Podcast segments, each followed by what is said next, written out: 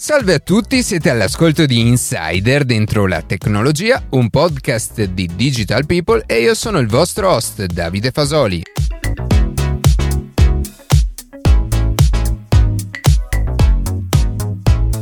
Oggi parleremo di programmazione di siti web, app e videogiochi e di come due nuovi approcci chiamati no code e low code stanno cambiando questo mondo. Prima di passare alle notizie che più ci hanno colpito questa settimana, vi ricordo che potete seguirci su Instagram a chiocciola dentro la tecnologia, iscrivervi alla newsletter e ascoltare un nuovo episodio ogni sabato mattina su Spotify, Apple Podcast, Google Podcast oppure direttamente sul nostro sito.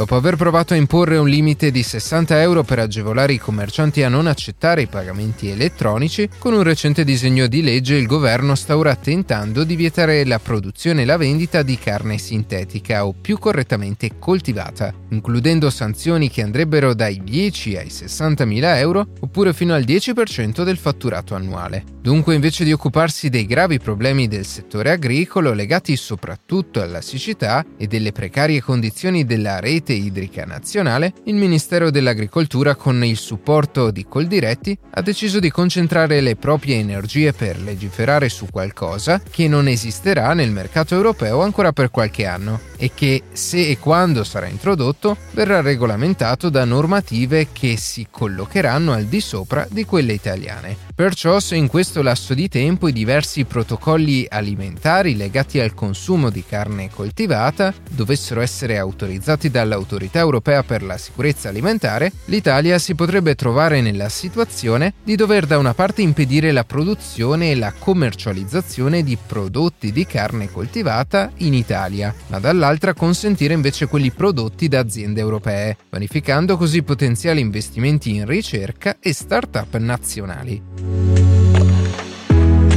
Luca, uno degli autori di questo podcast, ha da poco lanciato un progetto su Kickstarter chiamato Eidos, con l'obiettivo di ripensare il mondo dei giochi da tavolo. Soprattutto chi è appassionato di giochi da tavolo sa bene infatti come sia difficile provare a scoprire nuovi giochi o semplicemente portarli con sé per le serate con gli amici. Eidos cerca di risolvere questo problema attraverso un hub dove sarà possibile cercare e avviare giochi direttamente dal proprio browser. La particolarità sta però nel voler mantenere l'interazione fisica tipica dei giochi in scatola, combinando il meglio del mondo mondo fisico e virtuale. Nel progetto sono infatti inclusi un tappetino su cui proiettare il gioco e delle pedine che vengono riconosciute grazie ad una speciale camera infrarossi che ne determina la posizione, la rotazione e il lato, permettendo così di interagire fisicamente in modo naturale con i giochi che essendo digitali potranno permettere una maggiore personalizzazione, interattività e coinvolgimento. Se ritenete l'idea interessante o anche solo per scoprire di più su questo funzionamento, vi invitiamo ad andare sul sito apeirons.app dove potrete trovare tutte le informazioni sul progetto. Nuovo studio guidato dall'Università di Durham, nel Regno Unito, ha portato alla scoperta di uno dei più grandi buchi neri mai individuati, con una massa di oltre 30 miliardi di volte quella del Sole. Gli scienziati hanno utilizzato la tecnica della lente gravitazionale per ingrandire e studiare in dettaglio la luce di una galassia più lontana, distorta dalla gravità di una galassia posta in primo piano. Grazie all'utilizzo del supercomputer della struttura, Dirac HPC, i ricercatori hanno simulato diverse condizioni, replicando il percorso effettivo della luce della galassia lontana, confermando così l'esistenza del buco nero ultramassiccio. La scoperta, pubblicata sulla rivista Monthly Monthly Notice of the Royal Astronomical Society potrebbe portare a nuove comprensioni sull'evoluzione dei buchi neri e sull'universo stesso, aprendo la strada a ulteriori studi sulla formazione e sulla crescita di questi oggetti cosmici.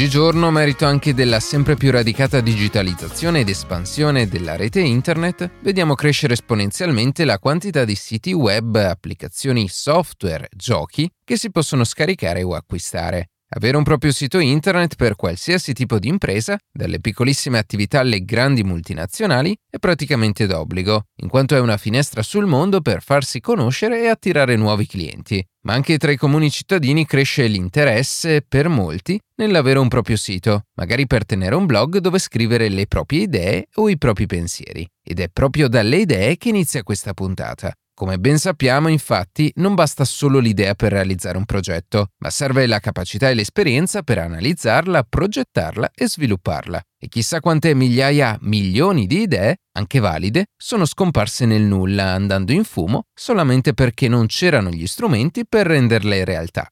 Fortunatamente però, almeno nel mondo dello sviluppo di software o siti web, sono stati fatti dei passi da gigante per fornire sempre più strumenti in grado di rendere accessibile a chiunque, anche ai non programmatori, la possibilità di creare una propria applicazione o un proprio sito. E se pensiamo che quella che è considerata la prima programmatrice della storia, Ada Lovelace, proponeva l'uso di schede perforate per la scrittura degli algoritmi, passando per il linguaggio macchina a C, C++, Java o Python e così via fino ai giorni nostri, i linguaggi di programmazione si sono nel tempo semplificati notevolmente, tanto da permettere la creazione di software sempre più complessi grazie proprio al fatto che gli sviluppatori non devono più occuparsi di realizzare ogni componente da zero, ma utilizzando le fondamenta poste da altri possono concentrarsi solo ed esclusivamente sulla realizzazione dell'idea. E l'espressione massima di questa linea di pensiero di semplificazione la stiamo raggiungendo in questi ultimi anni, con la diffusione e l'evoluzione del no code e del low code, soprattutto in ambito web e app mobile, dove il mercato sta crescendo a dismisura.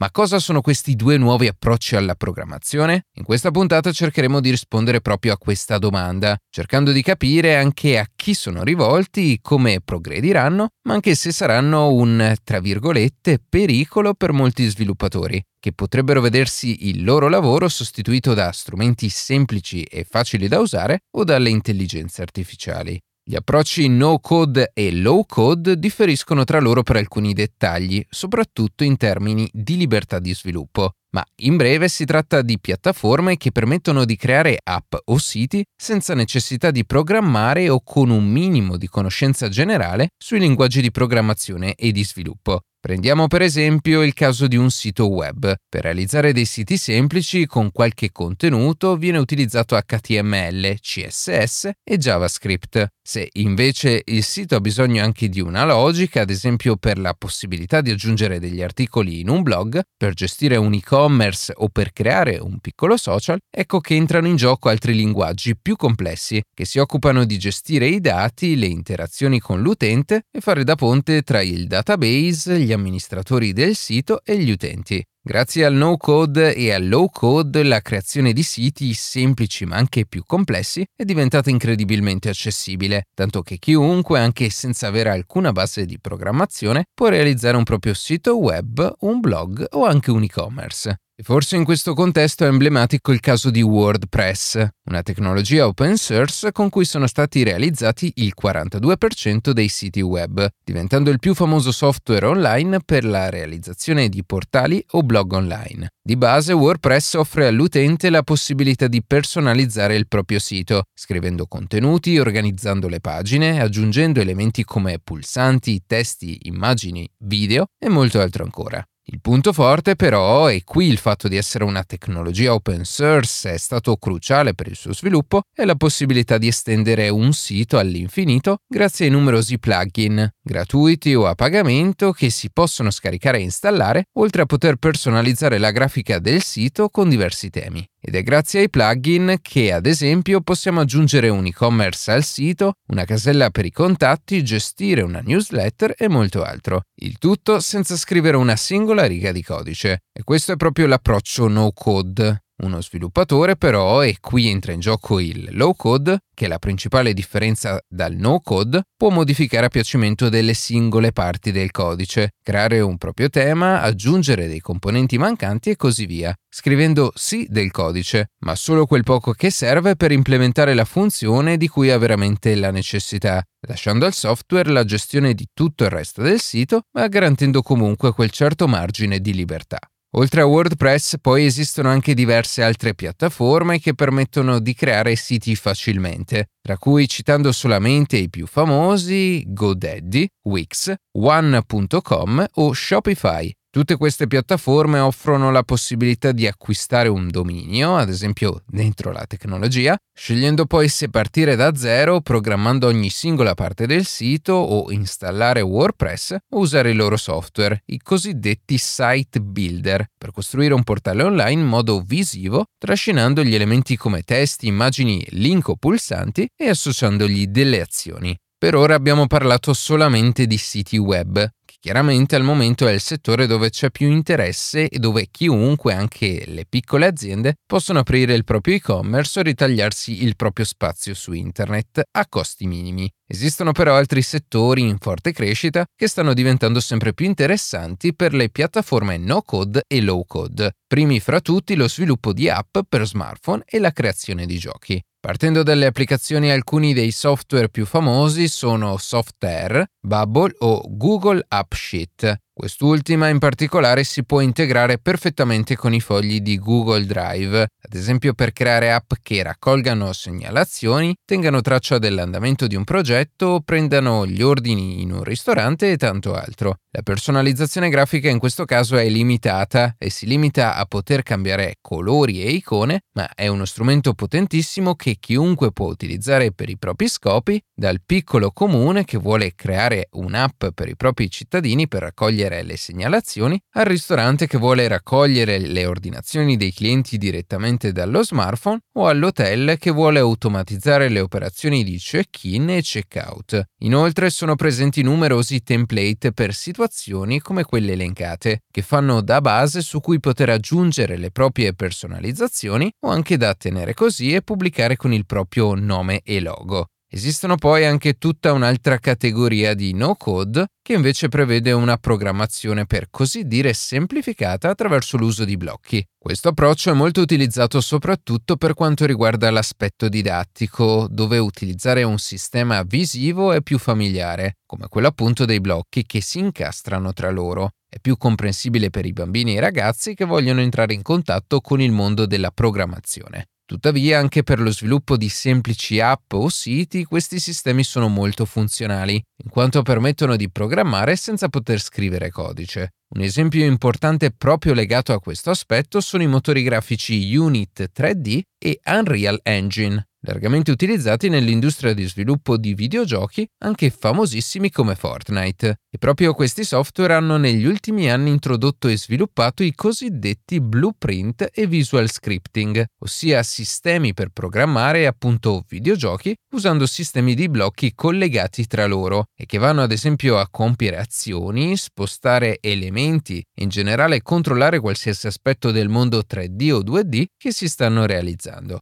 Chiaramente per lo sviluppo di un videogame è necessario anche saper conoscere la modellazione 3D, lo sviluppo dei suoni, la produzione di immagini e molto molto altro. Ma con un po' di pazienza e voglia di imparare, chiunque, anche usando immagini e modelli che si possono acquistare o scaricare online, può creare giochi dai più semplici ai più complessi, senza scrivere del codice per come lo conosciamo oggi. Abbiamo dunque visto anche con molti esempi pratici cos'è, come funzionano e a che cosa servono gli approcci no code e low code. Ma a chi sono rivolte queste tecnologie? In realtà la risposta è già stata in parte data, ma è bene chiarire alcuni aspetti. È indubbiamente vero che le piattaforme no code e low code sono state pensate per coloro che vogliono sviluppare un sito o un'app senza avere conoscenze pregresse di programmazione. Tra gli svariati esempi che abbiamo fatto ci sono il comune utente che vuole un proprio blog, una piccola attività che ha intenzione di vendere i propri prodotti online, ristoranti, hotel, amministrazioni che vogliono raccogliere ordini, prenotazioni e segnalazioni e molto altro. C'è da dire però che questi strumenti non sono da vedere come una minaccia al lavoro dei programmatori, ma è l'esatto opposto. Gli stessi sviluppatori infatti possono usare queste piattaforme per realizzare dei lavori che magari non richiedono troppe personalizzazioni quindi possono consegnare un prodotto comunque professionale senza grossi sforzi e concentrarsi così su richieste più complesse. E con l'approccio low code gli sviluppatori possono sviluppare i progetti senza reinventare la ruota, ma avendo a disposizione già una grande base di partenza pronta per essere rapidamente personalizzata e modificata. Le grandi aziende chiaramente non hanno invece interesse spesso in questi approcci, in quanto necessitano di software altamente personalizzati sia nelle funzionalità sia nel design grafico, ma a quel punto hanno anche la disponibilità economica per investire in aziende di sviluppo software ad hoc. Esiste infine un'altra categoria a cui è rivolto l'approccio no code o low code, ed è quella di coloro che vengono chiamati citizen developer. Nell'ambito delle aziende anche più grosse, queste figure sono dipendenti che, seppur esterni al dipartimento informatico, si occupano dello sviluppo di progetti minori, app personalizzate standard, piccole modifiche ai progetti esistenti. Non dovendo programmare, infatti, queste persone possono portare a termine i compiti con estrema facilità, liberando il lavoro degli sviluppatori che nel mentre possono occuparsi esclusivamente dei progetti più corposi e importanti. Veniamo quindi all'ultima domanda. Il no code è, tra virgolette, pericoloso per i programmatori? Anche in questo caso abbiamo già visto come non solo non rappresenti alcun rischio, anzi può diventare una grande opportunità sia per tante piccole imprese che possono iniziare da zero con un sito autocostruito e poi espandere il progetto con l'aiuto di sviluppatori esterni, ma anche per gli stessi programmatori e case di sviluppo, che possono usare questi strumenti per i progetti più piccoli e concentrarsi su quelli più importanti, semplificandosi enormemente la vita. Inoltre possono anche sviluppare, come nel caso di WordPress, plugin o temi da poter vendere e diventare tasselli importanti e dare il proprio contributo nell'evoluzione del no-code, che indubbiamente sta prendendo sempre più piede e che sicuramente lascerà un segno indelebile nel mondo della programmazione.